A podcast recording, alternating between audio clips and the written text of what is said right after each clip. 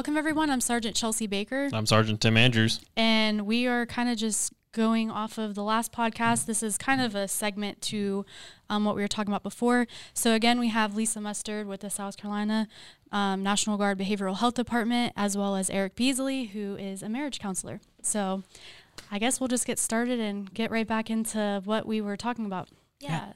So, so one of the things that we were discussing were was how depression can show up in male soldiers post deployment, and we wanted to definitely touch on what that can look like for female soldiers.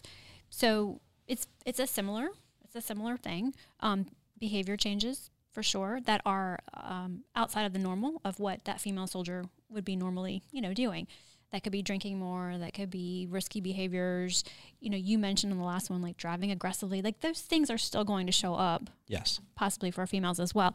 The main difference is going to be how the female soldier is more than likely um, expressing her her feelings. So you mentioned were talking about anger, men showing anger. The Walmart, you know, pushing the cart into Walmart, and you know, um, not really being society's n- the norm of seeing a guy crying in the magazine stand at Walmart, where it's like the opposite for women, right? It's okay for us to cry. It's okay for us to get emotional. You know, we're, that's kind of what we think of when when women think of sadness and grief, and that's the same thing that the female soldiers are experiencing, but they're going to show it more so as sadness. Don't don't get me wrong, anger will definitely be there as well, but it's potentially going to be showing up more as crying, um, emotional um, outbursts, um, things like that. Is is kind of is what I have witnessed and have experienced. Do you have anything to, to add to that?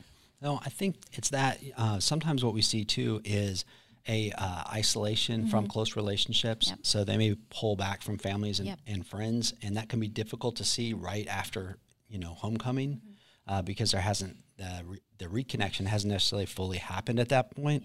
Uh, and so they're just not reconnecting with people that they knew before in a way that's that's really meaningful for them. And so we'll need to keep a, uh, an eye out for that. So if we have somebody come back and we reach out to them and want to do stuff with them, and you know they're not busy, but they just keep putting us off. Right. Yeah, that's a really good point. I think that's that's that's wise. Have you guys, being a female a soldier, do you? Do you I, I'm like I feel like I'm complete opposite because I guess my experience is not just from deployment, but how I grew up. I internalize things. I let it bottle up, and then when it gets to the point of no return, I just let it all come out at once. Or I might be the uh, I cry behind closed doors kind of person. Like I don't always like sometimes when I'm in the heat of the moment, I might show anger or whatever. But if it's something that's really bothering me, I don't. I you could probably never tell that something was bothering me because I don't want people to like I don't I don't know how to explain it. Not feel bad for me, but like I just don't wear my feelings on my sleeve. I guess. Yeah, and for a lot of people, for a lot of women, it's normal. If especially if you grew up in a household, I'm not saying this is how you grew up, Yeah. but especially if you grew up in a household where, show, where showing feelings was not okay, or not allowed, or not, you know, just not okay. Mm-hmm. So, and that can look different for everybody. So I, I can, I think all of us can relate to that on on a level, you know, Yeah. wanting to not show too much, don't want to show vulnerability, don't want to show. Um, what we're really going through, but you know, I always go back to when we're able to be vulnerable with people that we trust. That's where the really healing can happen for a lot of a lot of people. Mm-hmm. Uh, I think also for whether it's for uh, uh, male soldier, female soldier, male spouse, female spouse, uh, taking the step from this is how I feel or something's not right inside of me to I need to get help and I'm going to go call somebody. Right. And what I see is typically one of two things happen that are that are let's say dysfunctional. Right. Ideally, we see that we go get help. You know, call the chaplain, call the uh, local counselor, uh, reach out for resources. Uh, when that doesn't happen, I typically see two patterns. So the first pattern is uh, an ultimatum from somebody, right? It might be somebody uh, in our family, might be our spouse, you know, might be our partner, whatever that looks like. Uh, they come to us and say, I am not living like this anymore. So you either get help or get out, right? Uh, so we kind of see that ultimatum. Or the other thing is we just kind of ignore the problem, and and then you know those people around us they just sort of sitting there waiting for that time bomb to explode. Right? You talked about bottling it all up. They see something's not right. They don't know what to call it, or maybe they've come to us and tried to talk to us about it, uh, and we just push them off. and, and so they just sort of sit there and wait for that that time bomb to explode, right? right? And then I know we talked about uh, PTSD, uh, and I had said I'm going to get into that in the next myth, right? So, so yeah, and I, have been very uh, open uh, in the last part of my career about what I went through. So I, I came back, and for me, uh, two events really pushed me into counseling. So I definitely fell into the the ticking time bomb uh, part of it. I remember I was driving on the way to work one morning, and somebody was tailgating me and I was on a uh, one lane or you know two lane road, mm-hmm. uh, and so I I slowed down, uh, and there was an opportunity to pass, and they did not take it. And then I sped up, um, probably going, I'm um, telling on myself, but like maybe 60 and a 45, and not a school zone, uh, and they they uh, sped up too, and so we got to a four way uh, stop sign. And um, back then, uh, it would have been uh, Sergeant Beasley, I think, jumps out uh, of the car and uh, uh, went back to have a discussion with them. Um, what they probably saw was this really angry soldier screaming, running out of a vehicle towards them, uh, and they jumped out. they turned around and just fled. and then I got to work, talked to my peers at work about this, you know, jerk that had done this to me. Uh, and they were like, "You have a problem. You're the problem. You need to get help." And I think, you know, when I saw it from that perspective, and thankfully my peers saw that, right? Uh, and so then I started seeking some help for for anger at that point. Uh, the next big pivotal moment uh, was after the next deployment, where I came back and was driving on I twenty, just past uh, I think it was Monticello Road, uh, and had a panic attack. So I'm driving down the road, panic attack, and and uh, I'm I had a brand new job at that point. I was back, uh, and what that looked like for me uh, was that classic like tightness in my chest. Felt like I was having a heart attack, and then lost all control of my emotions. I started just sobbing, crying, tears coming out. Barely got to the side of the road, and I'm sitting there going, "How can a commander in the National Guard break out into tears and just start sobbing. That's not right. Uh, and then the horror of it, what happens if this happened because I can't control it in front of my soldiers. Right. Right. Now that is not inspiring confidence. Right. To see to see the commander break down and cry in front of everybody, uh, that scared me so bad. Uh, that on the spot on the side of the road, I called a counselor and said, I need help. Can you see me? And amazingly enough, they answered their phone and they said, Come on over which Lisa knows never happens never in counseling. so, uh, yeah, so that was really an amazing event for me. Uh, but saw the counselor, and they immediately, as soon as I walked in, like five minutes in, they're like, "You have PTSD." It's so obvious, you know. I'm like shaking, going, "I don't think I have it." No, huh? Everything's fine. Yeah. they're like, "No, you have it. We need to talk." Yeah. So, uh, can I just say, because I know that there are some current and retired National Guard service members who are hearing this and are listening and I just want to say, I know that some of y'all out there are going through this and you're not at a place where you're ready to call a counselor.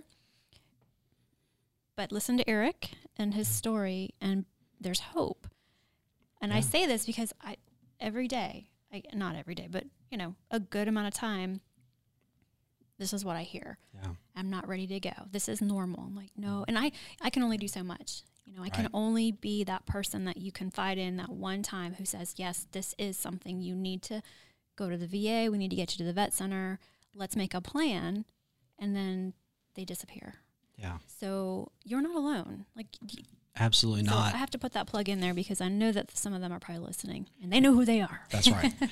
and and also I know that the uh, resistance I see the most is I don't want anybody else to know because mm-hmm. I don't know what their reaction is going to be. Right? right. And so uh, well, I should be over this by now. Right. Yeah. Oh, yeah. It's been two years. I should be fine. Oh yeah. no, ten years. Ten years. Okay. Yeah. yeah. Even longer. Mm-hmm. Uh, I know for me the the moment of kind of uh, being more honest in a public way about this uh, was in seeing a psychiatrist at Fort Jackson who asked me to actually write up a one page kind of how I went through therapy at the very end. You know what my experience was like. Mm-hmm. Uh, and then they actually passed it out at Fort Jackson, so with my name on it.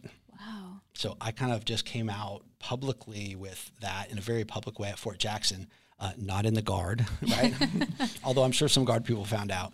Um, and because I was concerned like everybody else. Yeah. What I found though was that um, all the way up and down the chain of command, I, nothing but support. Right, of right? course. And I feel like that, at least in my personal experience, in no way affected, you know, career decisions, opportunities, anything like that. You know, I felt like everybody was supportive. Um, I didn't walk around talking about it 24 7. Right, right. Uh, but, you know, key people knew and understood what was going on uh, and supported me through that. Right. So I think that, uh, and I've always said this before, you know, I am biased 100% uh, towards the National Guard because I think we're more of a family than other organizations. Mm-hmm. And, and I think that family mentality that we have in the Guard that's so valuable is what helped me get through that. Yeah. yeah. So uh, same thing. If if you're not getting help or you any of this you identify with, uh, definitely reach out and get help because it will make a huge quality of life difference. And I and I think it's important to say that people always think, well, it's going to hurt my career. It's going to hurt my career. No, asking for help never hurts your career. What hurts your career is if you don't get the help and your you your behaviors become more and more risky or you are using drugs and alcohol. If you don't get that help and then it backfires on you, that's when your career yes. is in jeopardy. So I know that sounds kind of like doesn't make sense, but asking for help is the best thing you can do. Yeah, because mental health um, uh, uh, disorders or mental health concerns affect your performance. Whether you realize right. it or not, it affects your performance. And if you don't get help, it does affect your career. Right. And recovery is so possible. Like Absolutely. it is so possible.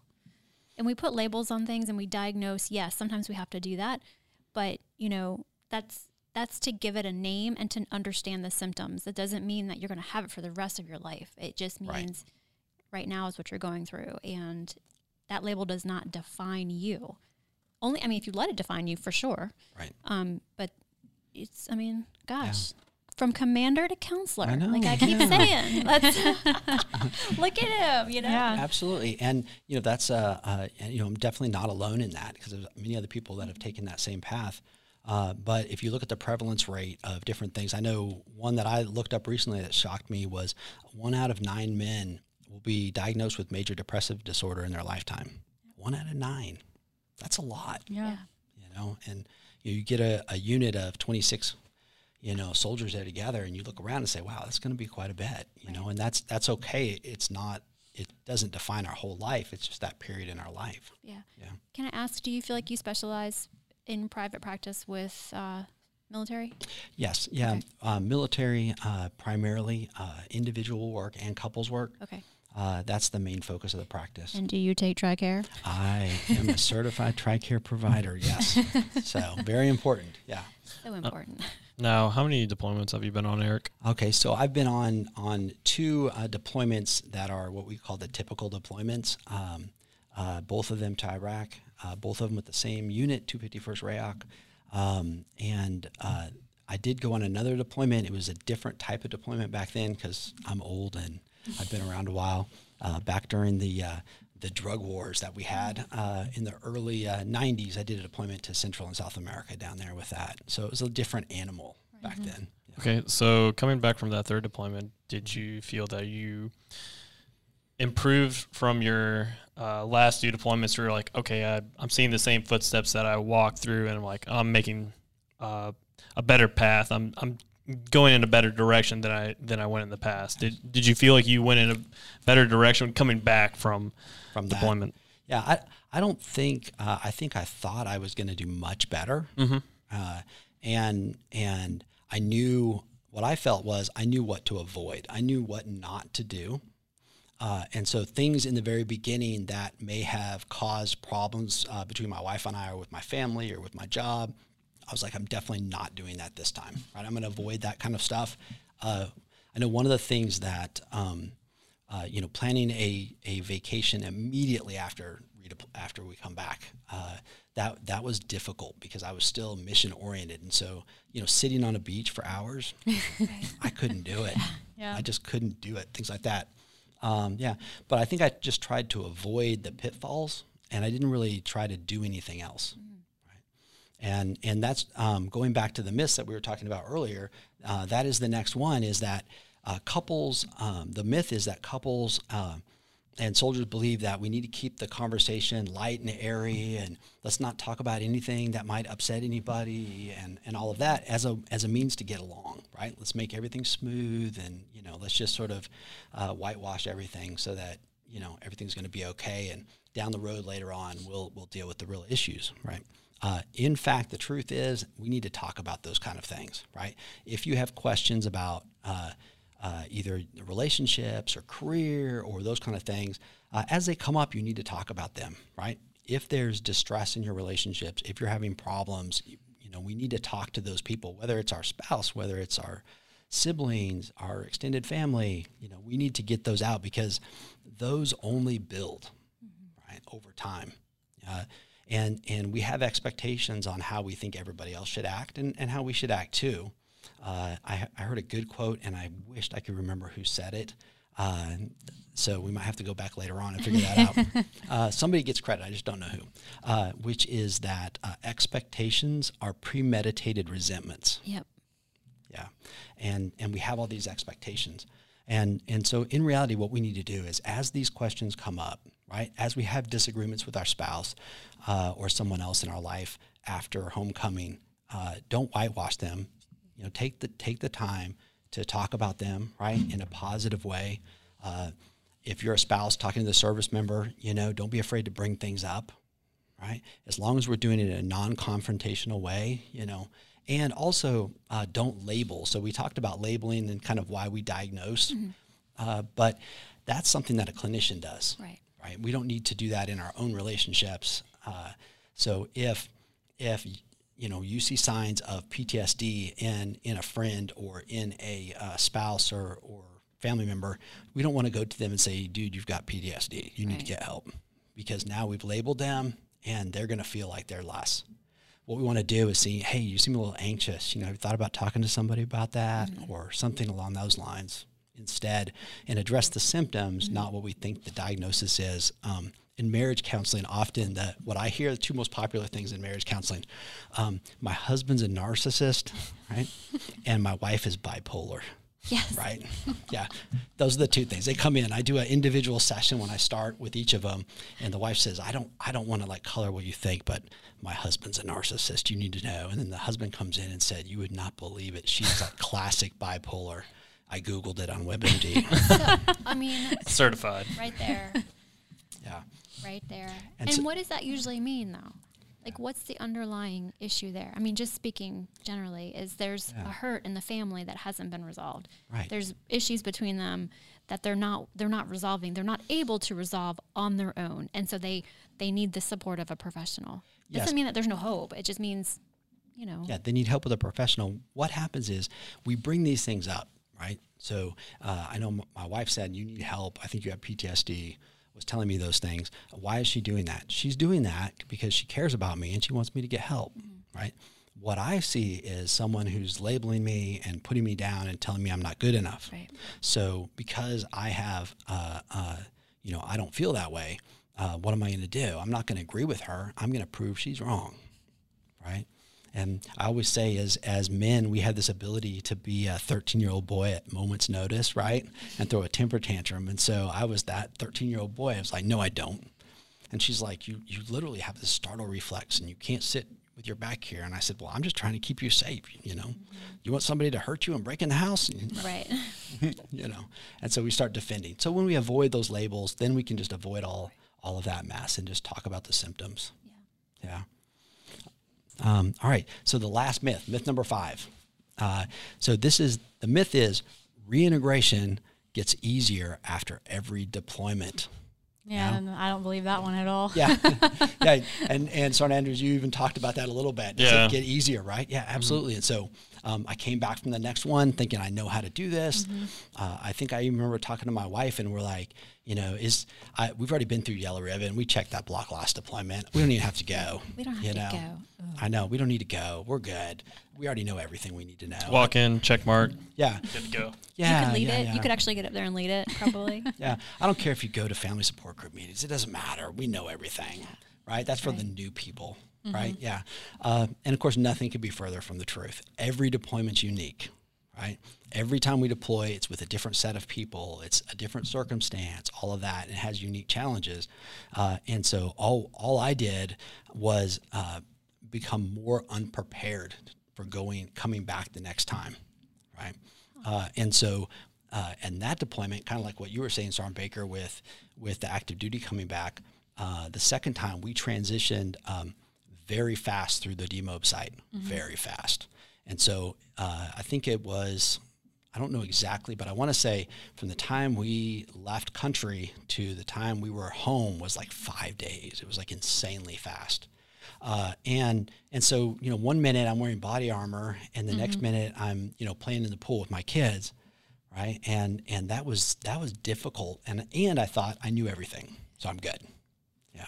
Well, and I don't think it, it like all those are definitely uh, factors in that, but also when you deploy for a second, third, fourth time, you're at a different stage in your life. You're a little bit older. You've experienced different things, or your career might have changed. You might have went back to school. Like there, you might have had a kid, got married. So things are different than like if I were to deploy again, it would be totally different than six years ago when I first deployed and I was 21, 22. Like I'm, I'm a lot older now. I've done right. a lot of things. Like I've I'm starting a career and everything. So, and I'm in my military career for almost nine years now. So, I mean, like things are different than then. Right. So, you right. have to see it differently, I guess. Yeah. And you still need all those tools. Like you have them, but things have changed with those as well. So, right. Yeah, absolutely. And, and it is unique. You are different, um, different person, different career. Mm-hmm. Uh, you mentioned kids. Our kids are different. Yeah. Uh, one of the hardest things for me for the, uh, for the deployments is I went to a deployment, came back, went to uh, went through uh, OCS um, and OBC accelerated, and then immediately within a few months redeployed. Uh, and my my youngest daughter was born six weeks before my first deployment. Um, and I was essentially gone roughly 48 out of 60 months of her life in the first five years. So when I came back the second time, um, if I tried to force her to sit on my lap, she would cry. Mm-hmm. You know, I was like that weird uncle that just shows up on the holidays, right? Yeah, like cousin, or what is it, cousin Eddie off of vacation or something, right? I just showed up now and then, you know, mm-hmm. disrupted everything and then left. Mm-hmm. Uh, and that was really that was much different on the second deployment because she didn't know me, didn't mm-hmm. trust me, you know, and it took a long time to, to earn that trust. Mm-hmm. Yeah, with all of that. Um, I did want to bring up one other thing though. So we're talking about reintegration, mm-hmm. but one of the things we do in the military, um, uh, besides deploy, right, is some of the extended schools that we go to. So when we leave for a school for three, six, nine months at a time, which happens all the time, uh, we go through a lot of these same steps. You know, even stateside, where we can video chat and possibly even fly back now and then, but we never get back into that rhythm with our family until the school's over. So even if we're not talking deployments, I think it's wise to look at this stuff and and be aware of it so we can make sure that that we're in the healthiest place possible through all of this. Yeah, I definitely agree to that because not too long ago I was in Maryland for four months reclassing, and I mean I wasn't far from home, but I wasn't close enough to be able to go on the weekends and stuff. And then you meet new people, you make new friends, you have new experiences. You're on a schedule just like when you're deployed. And then when it's done and over with, it's like, now what do I do with myself? Like, I've been doing this for four months straight. And then you go home and it's the same thing. You got to start all over again and make sure you take time to yourself and yeah. all that kind of stuff. So it yeah. applies to everything, I feel like. Absolutely. Yeah. Absolutely. Well, again, I'm glad that you guys were able to come and talk. I know that I say this every single time, but I'm sure we will see you again. yeah. um, and I'll make sure that we link all the previous videos as well as your contact information down in the comments below. Um, and you guys are always welcome to come back and see us anytime you want. Thank you. Thank, Thank you very much. Us. Thanks. Um, if you like this video, make sure you give it a big thumbs up. And if you haven't subscribed to our channel, make sure you hit that subscribe button, and we will catch you guys in the next episode.